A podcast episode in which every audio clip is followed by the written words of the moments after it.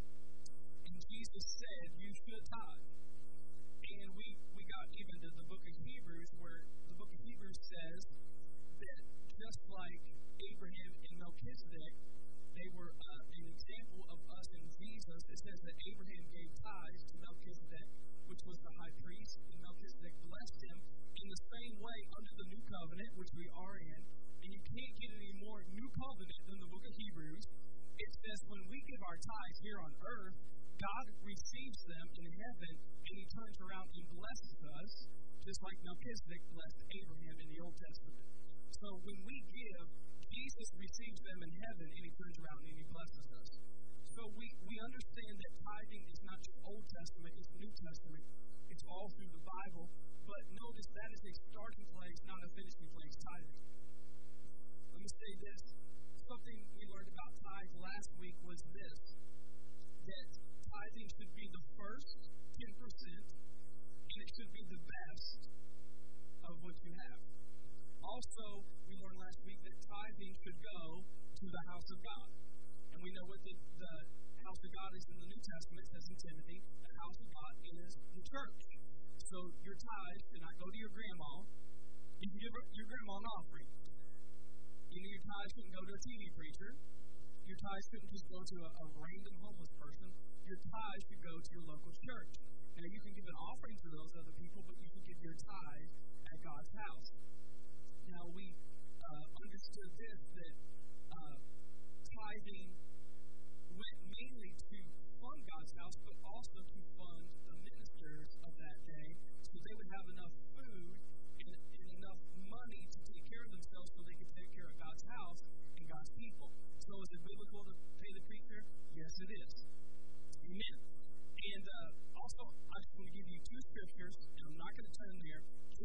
you're still doubting about should you pay a pastor.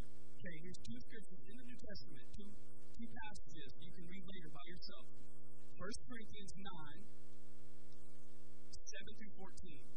Okay, you can read that later. Paul talks about is it right to pay a minister or a pastor, whoever sows into a local church.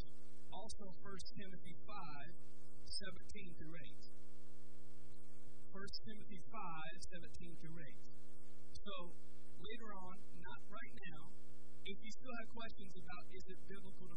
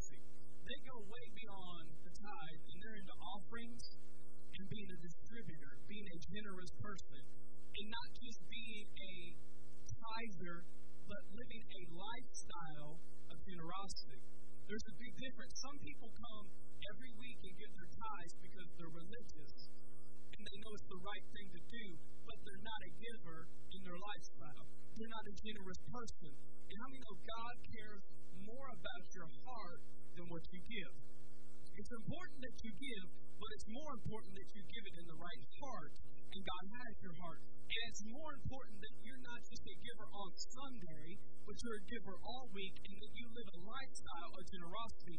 And that's what a grace giver is, because in, in the Old Testament, they would give, but their heart was not fully in it. They just did it because they had to. But a grace giver gives because he wants to. Somebody. I'm going to say that one more time. In the Old Testament, they gave because they had to. But a grace giver in the New Testament gives because they want to. Nobody's forcing them to. They want to because the grace of God is that good. And I'm going to say a couple things just introduction to what we're talking about tonight is a grace giver doesn't ask how much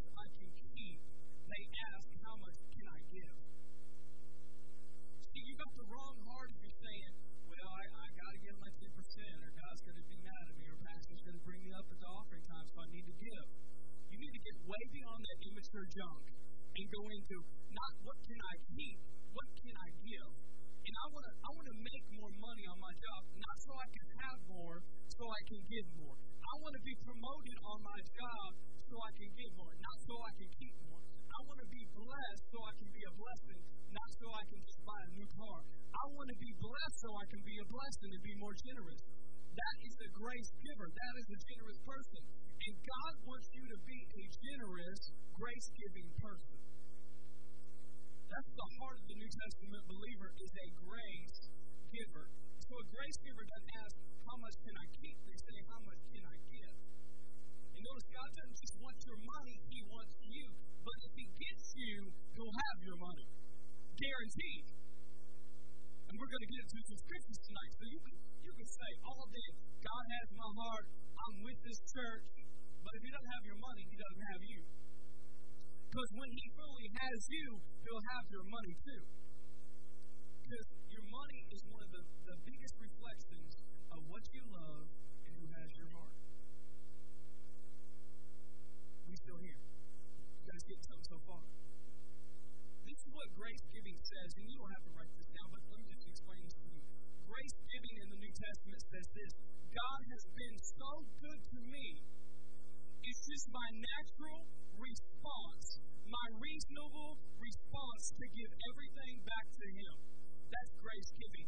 Grace giving says God's grace has been poured out on me so much, it's the least I can do to give to His house and give to His kingdom and to live like a generous person because the grace of God has been so good. Not because I have to, but because I want to, because God's grace is so good. That's grace giving. And that's what you, as a believer in, the, in Jesus Christ and a person in the New Testament church, should be walking in grace